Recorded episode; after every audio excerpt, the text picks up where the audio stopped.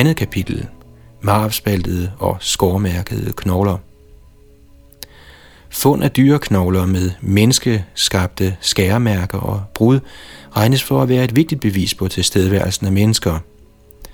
Fra midten af 1800-tallet begyndte man at undersøge sådanne knogler nøje, ligesom man stadigvæk gør det. I årtierne efter Charles Darwins udgivelse af Arternes oprindelse, fandt mange videnskabsmænd skåremærkede og marvspaltede knogler, der antydede, at der havde levet mennesker i pliocen, miocen og tidligere perioder. Kritikere sagde, at mærkerne og brudene skyldtes rovdyr eller geologiske processer, men de, der forsvarede fundene, havde stærke argumenter. Ofte blev der fundet stenredskaber sammen med knoglerne, og disse redskaber frembragte præcist samme slags mærker på friske knogler. Under mikroskoper kunne videnskabsmænd også skælne mærkerne på fossilknoglerne fra mærker, der var lavet af rovdyrtænder. I mange tilfælde sad mærkerne på knoglerne netop der, hvor slagning normalt efterlader mærker. Trods det er mærkede og spaltede knogler, der viser, at der levede mennesker i pliocæner tidligere, ikke en del af den nu accepterede dokumentation for menneskets alder. Denne udelukkelse er ikke nødvendigvis berettiget.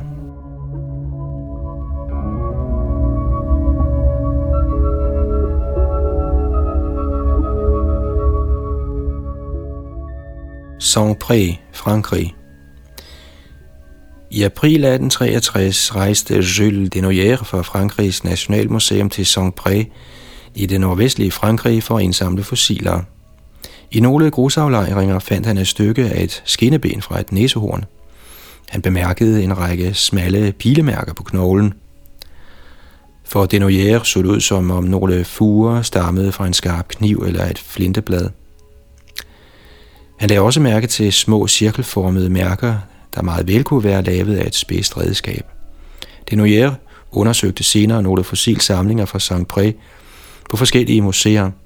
Han fandt samme slags mærker og indberettede dem for det franske videnskabsakademi. Nogle nutidige videnskabsmænd siger, at lokaliteten ved Saint-Pré er fra Øvre Pliocene. Hvis mærkerne på knoglerne stammer fra flintredskaber, må der have levet mennesker i Frankrig på den tid.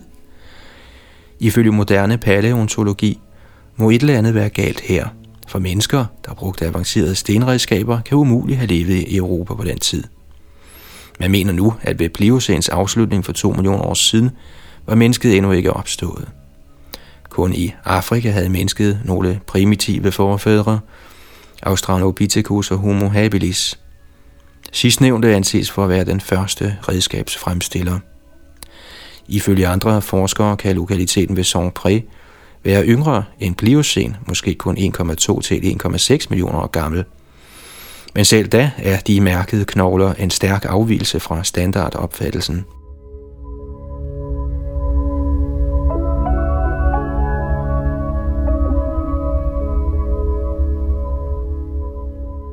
Allerede i det 19. århundrede opstod der strid om Denoyers fund. Opponenter hævdede, at mærkerne var lavet af de redskaber, der havde gravet knoglerne frem men Denoyer vidste, at snitmærkerne var dækket af samme sediment som de andre overflader på de fossile knogler.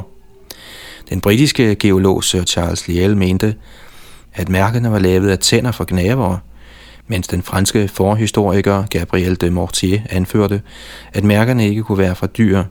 Han mente i stedet, at de var lavet af skarpe sten, der var ført hen over knoglerne af tektonisk tryk. Til dette svarede Denoyer, citat, mange af skæremærkerne er slæbet ned af senere skuring, fordi knoglerne har bevæget sig i sandet og gruset. De resulterende mærker er helt anderledes end de oprindelige mærker og fuger. Citat slut. Hvem havde ret, Denoyer eller de Mortier? Nogle eksperter mente, at spørgsmålet kunne afgøres, hvis det blev vist, at som præs grusaflejringer indeholdt flintredskaber, der med sikkerhed var fremstillet af mennesker – Præsten Louis Bourgeois, der også var en dygtig paleontolog, undersøgte omhyggeligt aflejringerne ved Saint-Pré efter sådanne spor. Hans tålmodighed belønnede ham til sidst med et antal flintestykker, som han mente var ægte redskaber, og han indberettede dem til Videnskabens Akademi i januar 1867. Den kendte franske antropolog Armand de Quatrefages kommenterede, at redskaberne omfattede skraber, bor og lansespidser.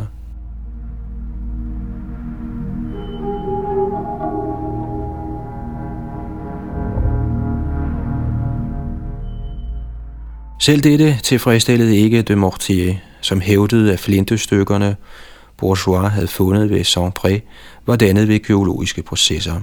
I vores forsøg på at besvare spørgsmålet om riser og mærker på knogler, er vi stødt ind i et andet problem, nemlig hvordan man genkender menneskeligt arbejde på flint og andre stengenstande.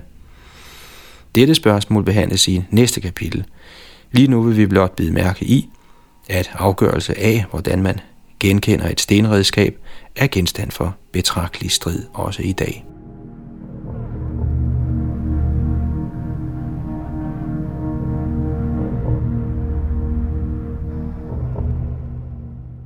I 1910 kom den kendte amerikanske paleontolog Henry Fairfield Osborn med disse interessante bemærkninger om stenredskaberne fra Saint-Pré.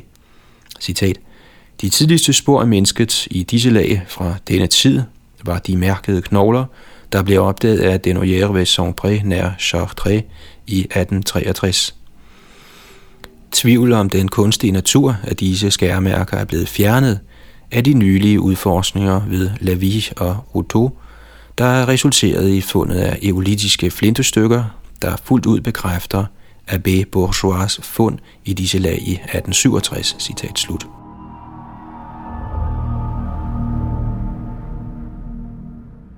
Fundene fra Sombré skulle nu have gjort det klart, at vi står med paleontologiske problemer, som der ingen hurtig eller nem løsning er på. At man ikke blot uden videre kan afvise disse knogler som bevis på, at der levede mennesker i pliocen er sikkert. Man kan derfor undre sig over, hvorfor Sombré-fossilerne og tilsvarende fund aldrig omtales i bøger om menneskets udvikling. Undtagen i sjældne tilfælde, hvor en kort fodnote nedladende affærdiger dem. Er det virkelig så indlysende, at disse fund er uacceptable? Eller skyldes udladelsen, at genstandenes potentielle alder fra øvre pliocen strider imod gængse opfattelser om menneskets oprindelse?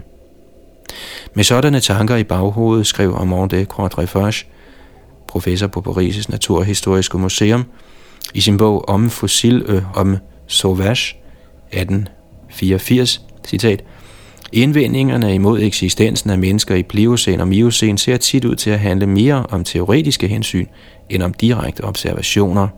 Citat slut.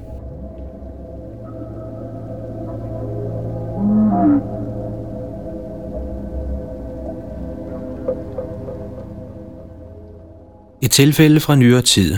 Old Crow River, Canada – før vi fortsætter med flere eksempler på 1800-tals fund, der strider imod moderne idéer om menneskets oprindelse, skal vi se på et par eksempler på nyere fund af knogler, der er bearbejdet af mennesker. Et af de mest kontroversielle spørgsmål i den nye verdens antropologi er fastsættelsen af det tidspunkt, da mennesket kom til Nordamerika. Standardopfattelsen er, at jægere og samlere gik over Beringbroen for 12.000 år siden – nogle er villige til at strække alderen til 30.000 år, mens et voksende mindretal taler om spor af mennesker i Amerika på langt tidligere tidspunkter i Pleistocæn. Vi ser nærmere på dette spørgsmål i senere kapitler. Lige nu skal vi blot se på de fossile knogler, der blev gravet frem ved Old Crow River i det nordlige Yukon, Canada, som et nutidigt eksempel på den slags fund, der behandles i dette kapitel.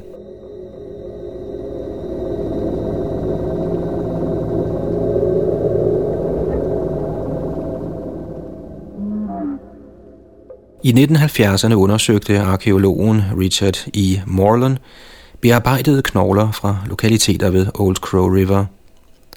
Morland sluttede, at mange knogler og jorte takker viste tegn på menneskelig bearbejdning fra før knoglernes forstening.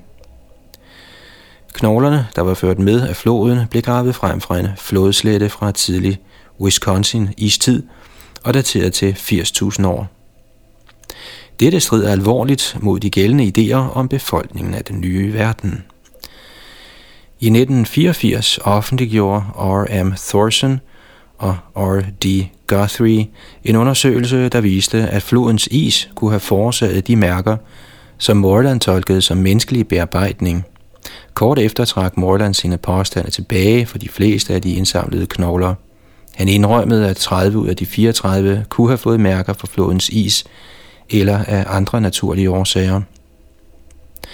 Alligevel mente han stadigvæk, at de sidste fire eksemplarer havde sikret tegn på menneskelig tilvirkning. I en offentlig gjort afhandling skrev han, citat, Snittene og afskrabningerne er ikke til at skille fra dem, der laves af stenredskaber under slagning og udskæring af en dyrekrop. Citat slut. Morland sendte to af knoglerne til Dr. Pat Shipman fra John Hopkins Universitetet, en specialist i mærkede knogler. Shipman undersøgte mærkerne på knoglerne under et elektronscanningsmikroskop og sammenlignede dem med mere end 1000 fastslåede menneskeskabte mærker på knogler. Shipman sagde, at mærkerne på en af knoglerne ikke kunne afgøres, men efter hendes mening var den anden knogle et afgjort mærke for et redskab. Morland gjorde opmærksom på, at der var fundet stenredskaber i området ved Old Crow River og på nærliggende højdedrag, men ikke i direkte forbindelse med knoglerne. Alt dette betyder, at knoglerne fra Saint-Pré og andre lignende fund ikke uden videre kan afvises. Beviser af denne slags bliver fortsat anset for vigtige i dag, og analysemetoden er næsten identiske med dem, der blev anvendt i det 19. århundrede.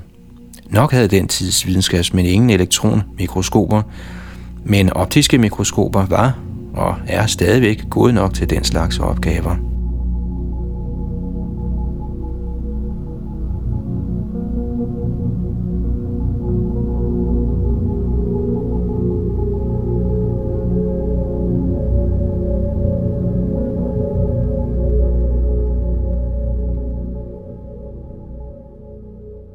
Ansa Borrego-ørkenen, Kalifornien, USA. Et andet nyere fund af mærkede knogler, som dem, der blev fundet ved Saint-Pré, blev gjort af George Miller, kurator ved Imperial Valley College Museum i Kalifornien.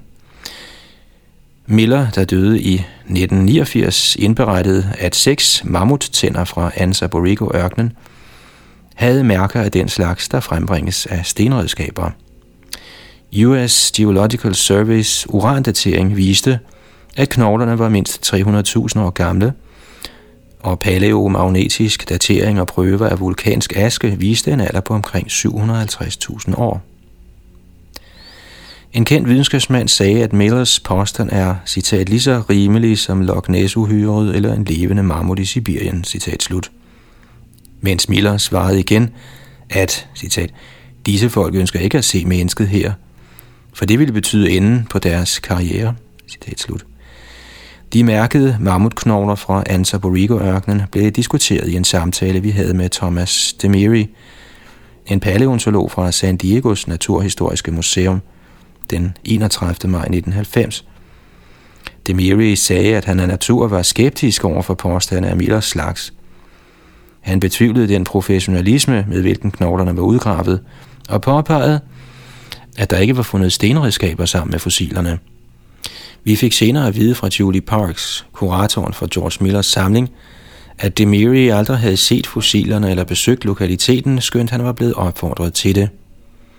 Parks sagde, at et af skærmærkerne fortsætter fra en fossilknogle over på den, der sad ved siden af den, da mammutskelettet var intakt.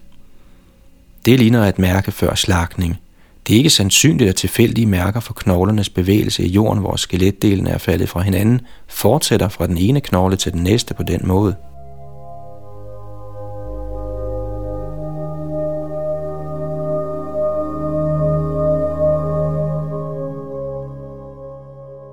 Skårmærkede knogler fra Italien Knogler med samme slags skærmærker som knoglerne fra Saint-Pré blev fundet af J. Denoyer i en samling knogler fra Arno-flodens dal, Val d'Arno i Italien.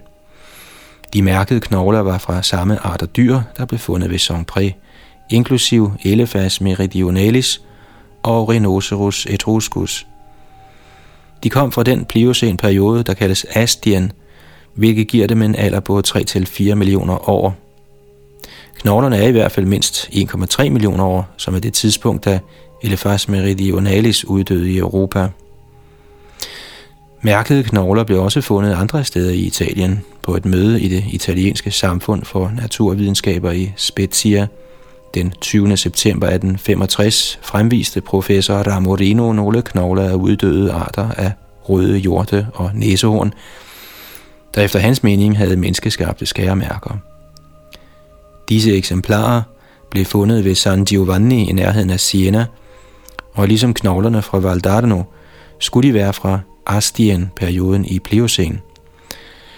De Mortier stod fast på sin sædvanlige negative opfattelse og sagde, at mærkerne sandsynligvis var fra de redskaber, arbejderne havde brugt, da de udgravede knoglerne.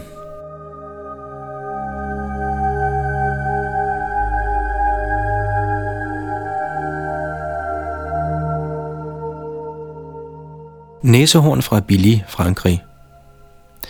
Den 13. april 1868 meddelte A. Loseda, det franske videnskabsakademi, at P.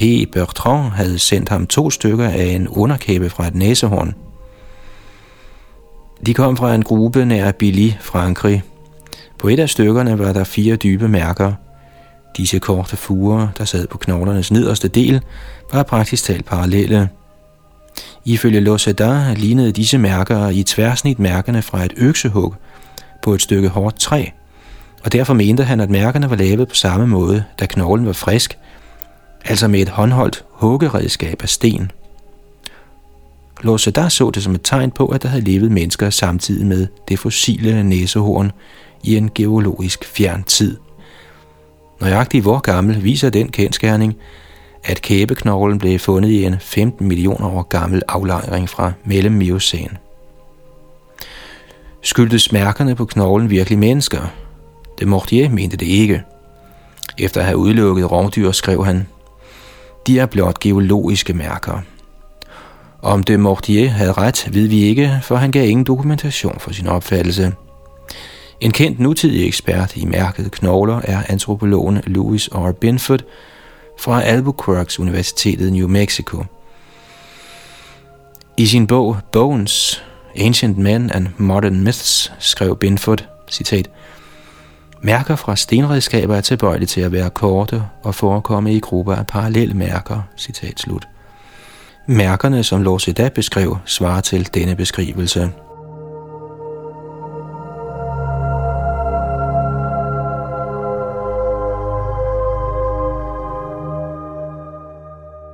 Colline de Sanson, Frankrig.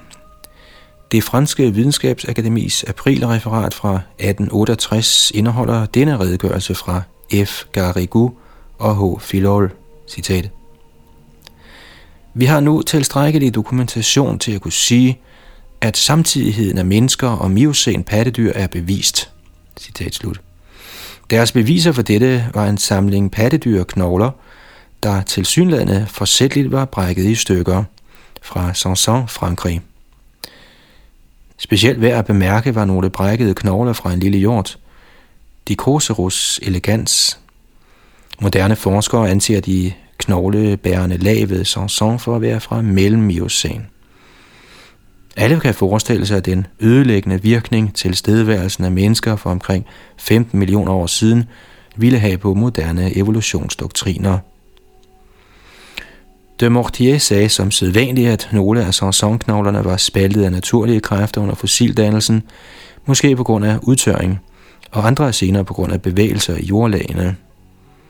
Garrigou holdt imidlertid fast på, at knoglerne fra Sanson var spaltet af mennesker for at få maven ud. Han argumenterede for dette i 1871 på et møde i Bologna i Italien på den internationale kongres for forhistorisk antropologi og arkeologi. Garrigou præsenterede først kongressen for en række nyere knogler med ubestridte mærker for slagning og spaltning. Til sammenligning viste han derefter knoglerne fra den lille jords, de Crucerus elegans fra Sanson. Mærkerne på disse knogler var med til mærkerne på de moderne knogler. Garrigou påviste også, at mange af knoglestykkerne havde meget fine skrabemærker, som man også finder på spaltede marvknogler fra øvre Pleistocæn. Ifølge Binford er det første, man gør ved marvknoglerne, at fjerne fedtvævslaget på knoglernes overflade ved at skrabe det af med et stenredskab.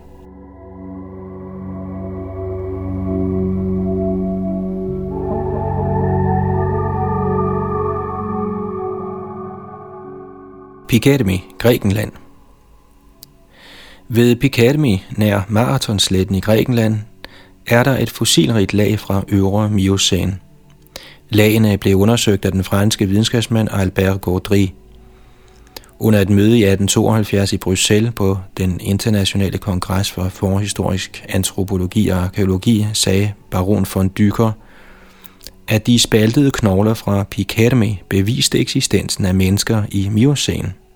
Moderne eksperter siger også, at lokaliteten ved Picademy er øvre Miocene, hvilket gør knoglerne mindst 5 millioner år gamle. Von Dykker undersøgte først en del knogler, som Athens Museum havde fra Picademy. Han fandt 34 kæbedele fra Hipparion, en uddød trætoget hest, og antiloper, såvel som 19 stumper fra skinneben og 22 andre brudstykker af knogler fra store dyr som næsehorn. Alle viste de tegn på systematisk marvspaltning. Ifølge von Dykker havde de alle, som han sagde, mere eller mindre tydelige spor af slag med hårde genstande. Han gjorde også opmærksom på mange hundrede knogle splinter, der var knækket på samme måde. Desuden havde von Dykker lagt mærke til, at snesevis af kranier af Hipparion og antilope viste systematisk fjernelse af overkæben for at få hjernen ud. Kanterne på brudene var meget skarpe, hvilket generelt kan tages som tegn på menneskeskabte brud, i modsætning til brud fra gnavende rovdyr eller geologiske processer.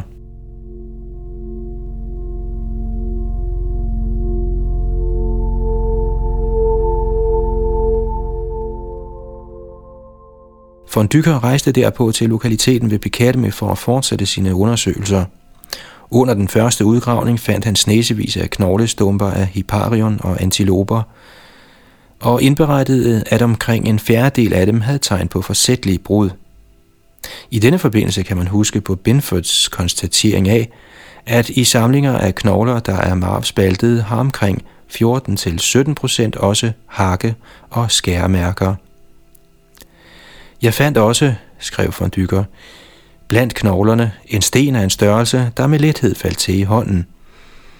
Den var tilspidset på den ene side og perfekt tilpasset til at lave den slags mærker, der ses på knoglerne.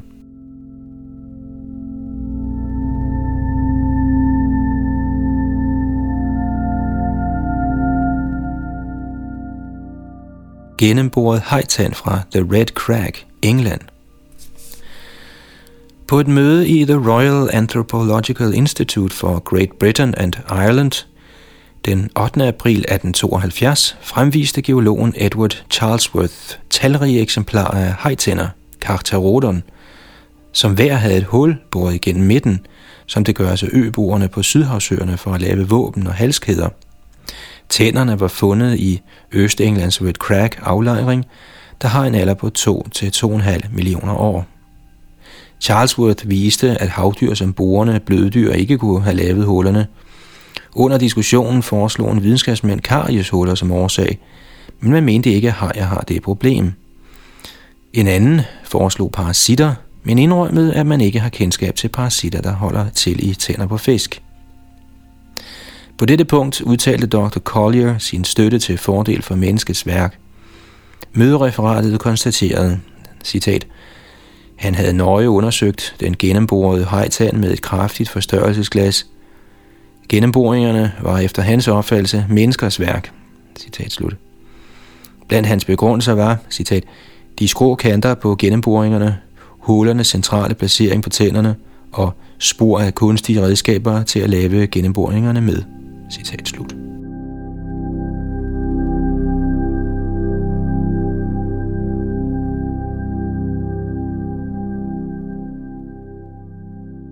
udskårne knogler fra Dardanellerne, Tyrkiet. I 1874 fandt Frank Calvert en denoterium knoglet med udskårne dyrefigurer i en miocene-formation i Dardanellerne i Tyrkiet. Calvert fortalte, citat, På forskellige steder i samme bjergart, ikke langt fra stedet med den udskårne knogle, har jeg fundet en flinteflække og nogle dyreknogler, der var spaltet på langs umiskendelige ved menneskers hånd for at få marven ud, sådan som det gøres blandt primitive folkeslag. Citat slut. Moderne eksperter siger, at den elefantlignende Deinotherium levede fra nedre Miocæn til øvre Pliocæn i Europa. Det er således fuldt ud muligt, at Calverts datering af lokaliteten i Dardanellerne som Miocen var rigtig. Man siger nu, at Miocen varede fra 25 til 5 millioner år før nutiden. Ifølge gængse opfattelse skulle der kun have levet abelignende hominider i dette tidsrum. Selv en øvre pliocen alder på 2-3 millioner år for Dardaneller lokaliteten er alt for tidlig for sådanne kulturgenstande. Udskæringer som den, der blev fundet på Deinotherium-knoglen, siges at være anatomisk moderne menneskers værk, det vil sige højst 40.000 år gamle.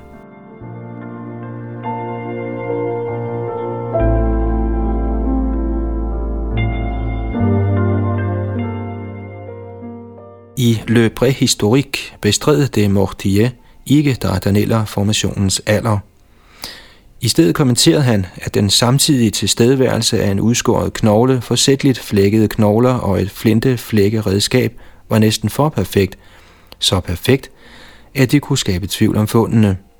Dette er bemærkelsesværdigt. I tilfældet med de mærkede knogler fra Saint-Pré klagede de Mortier over, at der ikke var fundet stenredskaber eller andre spor af mennesker på lokaliteten. Men her, hvor disse blev fundet sammen med den udskårne knogle, udtalte de Mortier, at det hele var for perfekt, og insinuerede dermed, at Calvert havde snydt. Men Dr. David A. Trail, professor i klassicisme ved University of California i Davis, skrev om Calvert, citat, Calvert var den mest fremragende ud af en familie af engelske emigranter i Dardanellerne. Han besad en god viden om geologi og paleontologi, citat slut. Calvert stod for adskillige vigtige udgravninger i Dardaneller-området og spillede en rolle i opdagelsen af Troja. Trail bemærkede, citat, ud fra hvad jeg har kunne vurdere igennem læsning af hans korrespondence, var Calvert samvittighedsfuldt ærlig. Citat slut.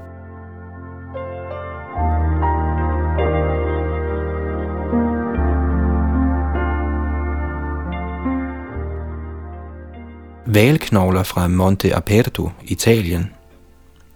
I sidste del af 1800-tallet blev der fundet fossile valknogler med skærmærker i Italien. Den 25. november i 1875 indberettede geologen Dr. G. Carpellini fra Universitetet i Bologna, at mærkerne var lavet, da knoglen var frisk, tilsyneladende af flinteredskaber. Mange andre europæiske videnskabsmænd var enige med Carpellini.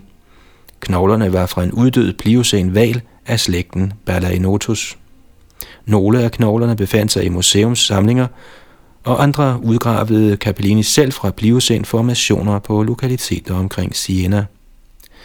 Knoglernes skæremærker sad på steder som ribbenenes udvendige side, hvor man ville vente at finde dem, hvis de stammede fra en slagtning. På et næsten fuldstændigt valskelet, som Capellini udgravede, var der kun skærmærker på valens ene side. Jeg er overbevist om, at dyret gik på grund i sandet og lå på sin venstre side, og at den højre således var åben for direkte angreb fra mennesker, som det kan ses på de steder, hvor mærkerne er fundet på knoglerne, skrev Carpellini. At det kun var valens ene side, der havde mærker, udelukker rene geologiske forklaringer, såvel som angreb fra hajer på dyb vand – Ydermere lignede mærkerne på de fossile valknogler præcis den slags skærmærker, man ser på moderne valknogler.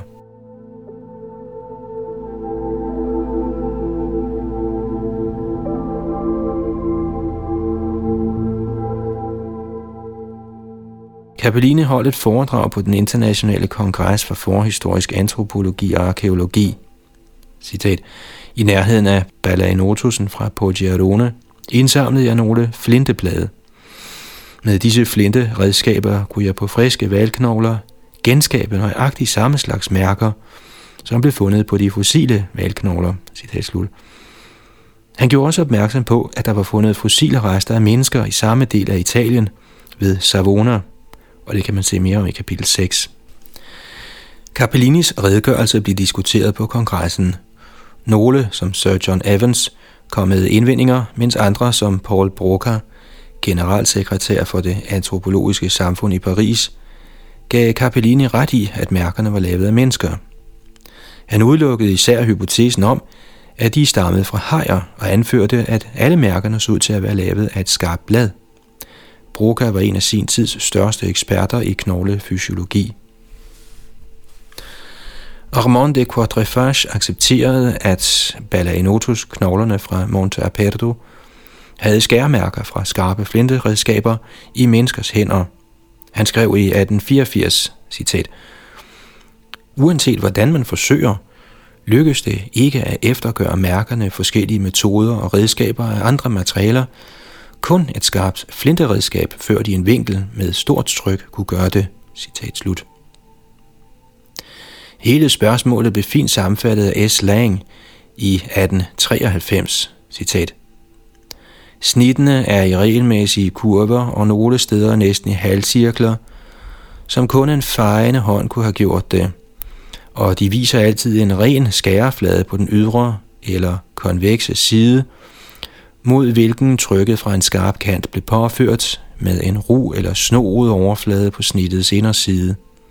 Undersøgelse af snitmærkerne under mikroskop bekræfter dette og viser med sikkerhed, at de må være lavet af et redskab som en flintekniv, der blev holdt på skrå og presset imod knoglen, mens den var frisk med betragtelig kraft, som en vildmand ville gøre, når han flænsede kødet af en strandet val.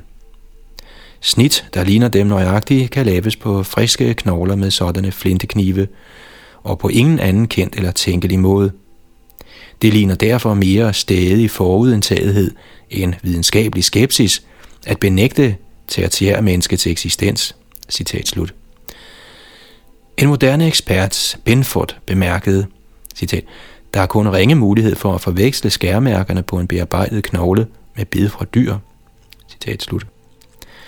Men hejtænder er skarpere end tænder på landrovdyr som ulve og kunne måske efterlade mærker på knoglen i stil med dem, der kan laves af skæreredskaber. Efter at have set på fossile valknogler i den paleontologiske samling på San Diegos Naturhistoriske Museum, konstaterede vi, at hajtænder faktisk kan lave mærker, der tilnærmelsesvis minder om dem, der laves af redskaber.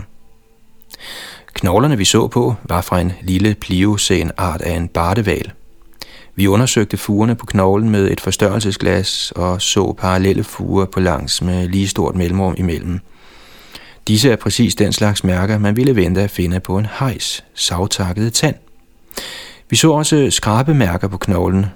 Disse kunne stamme fra en hej, der kørte tanden hen over knoglens overflade i stedet for at bide ind i den. Med denne viden burde det være muligt at undersøge de italienske valknogler fra Pliocen igen – og afgøre med sikkerhed, om mærkerne er lavet af hajer eller ej.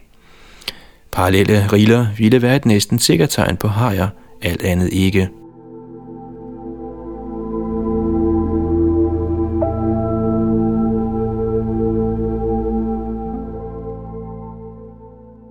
Haliterium fra Pouancé, Frankrig. El Bourgeois skabte sensation i Paris i 1867, da han præsenterede deltagerne i den internationale kongres for forhistorisk antropologi og arkeologi for en haliteriumknogle med, hvad der lignede skærmærker udført af mennesker. Haliterium er en uddød søko af ordenen Sirenia. De fossile haliteriumknogler var fundet af Abbé Delaunay ved Barrière nær Pouancé i nordvest Frankrig. Delaunay blev overrasket over at finde en række skærmærker på en knogle fra den øvre forlem. Snittenes overflade så ud som resten af knoglen, og det var let at se forskel på dem og nyere brud, hvilket viste, at snittene var meget gamle. Den forstenede knogle blev fundet solidt indkapslet in situ, det vil sige på den oprindelige placering, i et uforstyrret lag, så mærkerne på knoglen var lige så gamle som knoglen selv – Ydermere var indskæringernes dybde og skarphed bevis på, at de var lavet før knoglen var forstenet. Nogle af indskæringerne så ud til at være lavet ved to særskilte hug, der krydsede hinanden. Selv de Mortier indrømmede, at de ikke så ud til at være skabt af geologiske kræfter eller bevægelser. Men han ville alligevel ikke indrømme, at de kunne være menneskers værk, hovedsageligt på grund af alderen på Miocæn-laget, hvor knoglerne blev fundet. De Mortier skrev i 1863, citat, Dette er alt for gammelt for mennesket, citat slut. Endnu et eksempel på, hvordan forudfattede teoretiske opfattelser dikterer tolkningen af bestemte kendskærninger.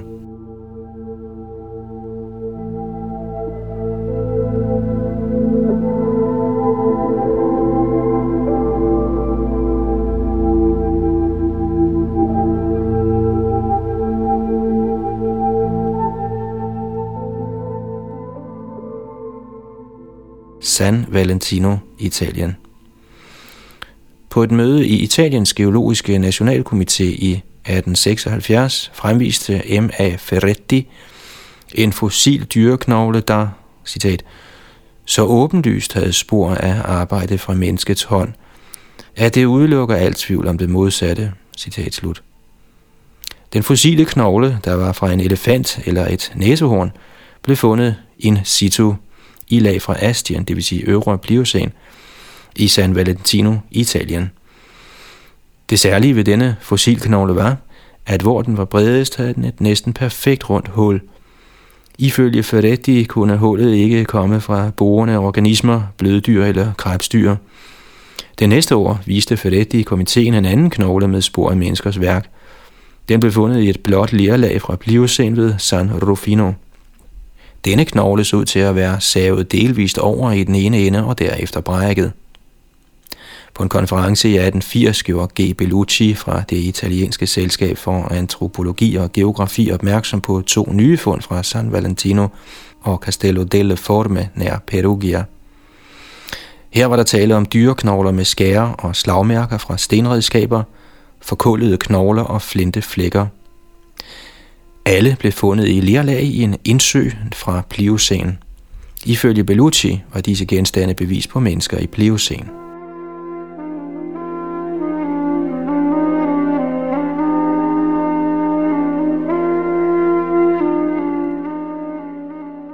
Clermont-Ferrand, Frankrig. Sidst i 1800-tallet modtog det Naturhistoriske Museum i Clermont-Ferrand en lårknogle af Rhinoceros paradoxus et uddødt næsehorn med nogle furer på overfladen. Eksemplaret blev fundet ved Ghana i en ferskvandsaflejret kalksten, der indeholdt typiske fossiler fra mellemiocæn. Nogle mente, at fugerne kom fra dyretænder, men de Mortier var uenig og kom med sin sædvanlige forklaring. Knoglen var blevet mærket under tektoniske bevægelser. I midlertid sætter de Mortiers egen beskrivelse af knoglernes mærker spørgsmålstegn ved denne forklaring. Mærkerne fandtes for enden af lårknoglen nær knæet. Ifølge Louis Binford er dette stedet, hvor man normalt finder mærker for slagtning.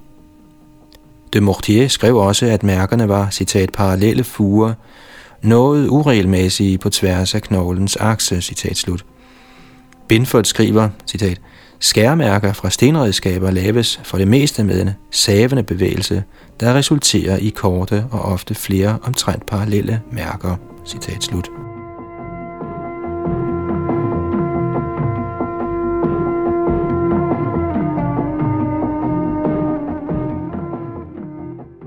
Udskåren muslingeskal fra The Red Crag, England. I en redegørelse til The British Association for the Advancement of Science i 1881 beskrev geologen H. Stopes en muslingeskal, hvis overflade havde en udskæring af et ufærdigt, men umiskendeligt menneskeansigt. Den udskårne muslingeskal blev fundet i de lavdelte sedimenter af aflejringen The Red Crag, der er 2-2,5 millioner år gammel. Marie C. Stopes, finderens datter, forklarede i en artikel i The Geological Magazine i 1912, hvorfor den udskårne muslingeskal ikke kunne have været et falsum. Citat. Det bør lægges mærke til, at de indgraverede træk er indfarvet lige så dybt rødbrune som resten af overfladen. Dette er vigtigt, for når muslingeskaller fra The Red Crag rises, er de snehvide under farven. Man bør også lægge mærke til, at muslingeskallen nu er så skrøbelig, at et hvert forsøg på at skære i den med det samme ville knuse den. Citat slut. Ifølge konventionelle paleantropologiske opfattelser findes der ingen sådanne kunstfærdige arbejder, før det fuldt moderne Cro-Magnon-menneske i øvre Pleistocæn for 30.000 år siden.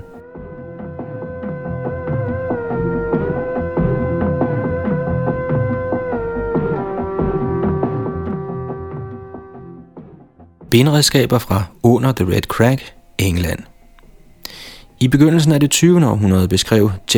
Reed Moore finderen af mange kontroversielt gamle flinteredskaber, citat, en række mineraliserede primitive benredskaber, der kom fra neden under basis af The Red Crag og The Coraline Crag ved Suffolk. Citat slut. Man mener nu, at den øverste del af The Red Crag i East Anglia markerer grænsen mellem Pliocæn og Pleistocæn med en alder på 2-2,5 millioner år. Det ældre Coraline Crag er fra øvre Pliocæner, således mindst 2,5-3 millioner år gammelt. Residuallagene under The Red Crag og The Coraline Crag indeholder materie fra Pliocæn til Eocæn. Ting derfra kan være fra 2 til 55 millioner år gamle. Og residuallag betyder aflejring med forvitret materiale fra ældre, borteroderede aflejringer. Nogle af Moirs redskaber er trekantede. I sin redegørelse forklarede Moir, citat, Disse er alle fremstillet fra brede, flade, tynde stykker knogle, sandsynligvis fra store ribben, der er brækket på en måde, så de har en bestemt form. Denne trekantede form er i hvert af tilfældene blevet frembragt af brud på tværs af knoglens år. Citat slut. Moir lavede eksperimenter på knoglen og sluttede, at hans fund, citat utvivlsomt, var menneskers værk, citat slut. Ifølge Moir kunne de trekantede stykker af fossil valknogle have været brugt som spydspidser. Moir fandt også valribben, der var lavet til tilspidsede redskaber.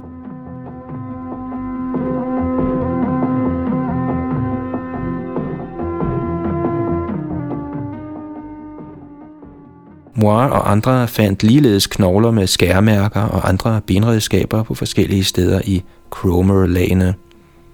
Det yngste Cromer-lag er 0,4 millioner år gammelt, mens det ældste er mindst 0,8 millioner år. Dog siger nogle moderne eksperter, at lagene kan være så meget som 1,75 millioner år. Moir beskriver også en knogle, der var fundet af Mr. Wincop fra Woodbridge i Suffolk. Han havde sin private samling, citat et stykke fossil ribben, der var delvis savet over i begge ender, citat slut. Denne genstand kom fra residuallaget under The Red Crack og blev, skrev Moir, citat, af både opdageren og den afdøde pastor Osmond Fisher anset for et tegn på menneskers værk. Citat slut.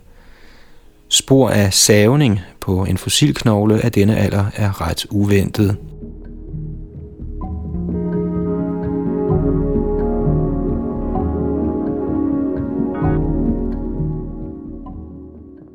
Et stykke savetræ blev fundet af S.A. Notcart i Cromer, laget ved Monsley. De fleste af Monsley-lagene er 4-500.000 år gamle. I sine notater til det savede træstykke skrev Moir, den flade ende ser ud til at være dannet ved savning med et skarpt stykke flint, og på et sted ser det ud til, at savesnittet er afrettet, som det ofte er nødvendigt, når man begynder at save i træ med en moderne sav.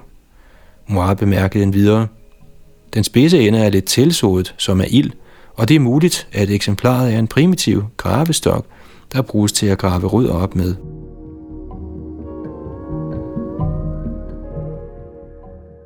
Imens man ikke helt kan udelukke, at Homo erectus skal have levet i England under Cromer-tiden, peger det teknologiske niveau, som dette tilsavede træredskab antyder, mere i retning af Homo sapiens – Ja, det er vanskeligt at se, hvordan en sådan savning skulle være sket med stenredskaber. For eksempel kan små flintflækker, der er sat fast på et træskaft, ikke have lavet det pæne snit, som tydeligt ses på eksemplaret. Træskaftet ville være bredere end flintetakkerne, og derfor kan man ikke save en smal fure med sådan redskab. Et savblad af sten ville også have været meget skrøbeligt og ikke holdt længe nok til at gennemføre savningen. Ligeledes ville det være noget af en præstation at lave sådan en stensav. Det ser ud til, at kun en metalsav kan have frembragt denne savning. En metalsav for 4-500.000 år siden er naturligvis lidt af en sensation. Det er bemærkelsesværdigt, at de mærkede knogler, stenredskaber og andre kulturgenstande fra The Red Crack og Cromer-lagene så godt som ikke nævnes i gængse lærebøger og henvisninger – Især når det gælder fundene fra Cromerlande, der for de flestes vedkommende nærmer sig noget, som den moderne paleantropologiske opfattelse kan acceptere.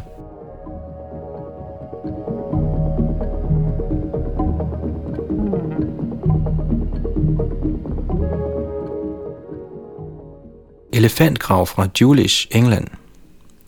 Geologen Osmond Fisher opdagede noget interessant i Dorsetshires landskab. En elefantgrav ved Julish. Fisher skrev i The Geological Magazine i 1912, citat, Denne grav var udgravet i en kalkaflejring og 12 fod dyb, det vil sige cirka 4 meter, og af en sådan bredde, at et menneske lige netop kunne gå i den. Den følger ingen naturlig brudlinje, og flintflagene på begge sider svarer til hinanden. Bunden er af uforstyrret kalk, og den ene ende er lodret, ligesom siderne. I den anden ende åbner den skråt op til en dals stejle sider. Graven indeholder betragtelige rester af Elephas meridionalis, men ingen andre fossiler. Denne grav blev efter min opfattelse udgravet af mennesker i øvre Pliocen, som en faldgruppe til at fange elefanter med. Citat slut. Elephas meridionalis, eller sydlig elefant, levede i Europa fra 3,5 indtil for 1,2 millioner år siden. Knoglerne i graven ved Julish kan muligvis være fra nedre Pleistocæn, men også fra øvre Pliocene. Fotografier viser, at gravens lodrette vægge var omhyggeligt udhugget som med en stor mejsel. Fischer refererede til beskrivelser af, hvordan primitive jægere i nutiden anvender lignende faldgrupper. Det ville sikkert være umagen værd at undersøge elefantknoglerne fra graven for tegn på skæremærker.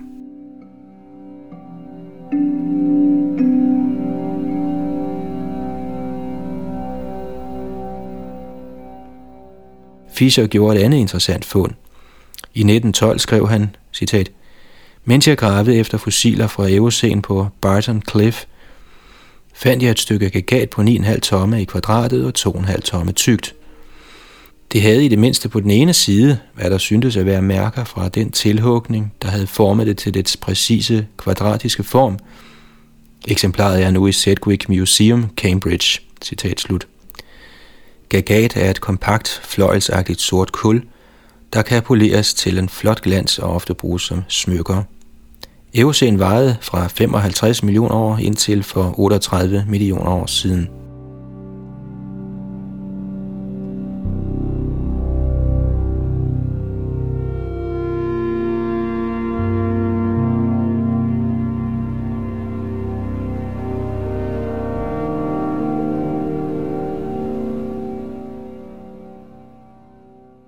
Afsluttende ord om bearbejdede knogler. Det er påfaldende, at så mange anerkendte videnskabsmænd i det 19. århundrede og begyndelsen af det 20. århundrede uafhængigt af hinanden indberettede, hvordan mærker på knogler og skaller fra Miocæn, Pliocæn og nedre Pleistocæn var tegn på menneskers værk.